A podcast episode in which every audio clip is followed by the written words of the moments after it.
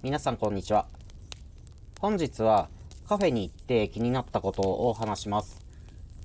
濡れた灰皿は困るので、水分を拭き取って乾かしてほしいという話なんですが、これは今回気づいたというか、昔からずっと思っていたことです。ちなみに今回例に出すカフェだけではなくて、飲食店とかでもちょくちょく見かける事例です。タイトルの通りなのですが、灰皿が濡れているのは良くないよねという至極当たり前の話です。一応、非喫煙者のために説明すると、タバコは水に濡れると死んでしまうので、タバコを置いたり、灰を落としたりするのに使う灰皿は濡れていては困るんですね。で、なぜ当たり前に乾いているべき灰皿が濡れているんだってことを少し考えてみます。濡れたままの灰皿をお客さんに使わせてしまう原因は大きく2つだと思ってます。1つは灰皿の使い方を知らないこと。で、もう1つはサービス業、接客業としてのクオリティが低いことです。まず、1つ目の灰皿の使い方を店員さんが知らないという可能性について。これは、そもそもタバコの灰皿を使ったことがないので、灰皿が濡れていると困るということを店員さんが知らない可能性があります。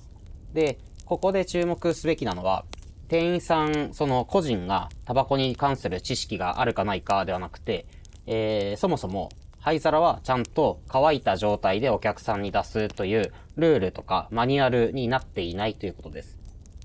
つまり、その店の店長とか従業員、アルバイトなんかを合わせて、えー、5人とか10人とかはいると思うんですけど、その中でおそらく喫煙者がゼロってことなんですよね。従業員の中に1人でも喫煙者がいるのであれば、灰皿を濡れたまま出すのは良くないってことに気づくはずなんですよ。10人ぐらいいて1人も喫煙者がいないレベルで喫煙率が下がっているのかと感じたのが1つ目の驚きです。2つ目の原因、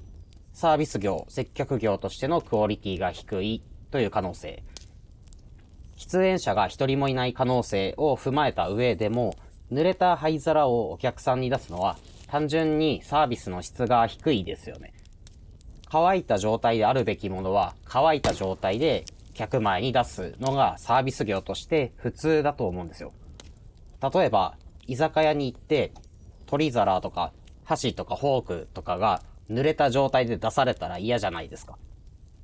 例えば、本来は濡れている、湿っているべきおしぼりとかお手拭きがパサパサに乾いた状態で出されたら嫌ですよね。まともなバーとかであれば、洗った後のグラスなんかは、ちゃんとダスターで丁寧に水分とかホコリとかを取り除くのが、えー、普通の作業となってます。まあ、こういった高級なバーほどしっかり食器類の管理はしないとしても、洗ったものを濡れたまま出すのはサービス業として意識が低すぎると思うんですよね。で、えー、このようにカフェや飲食店の灰皿が濡れていたとして、これに文句を言う喫煙者はほとんどいないと思います。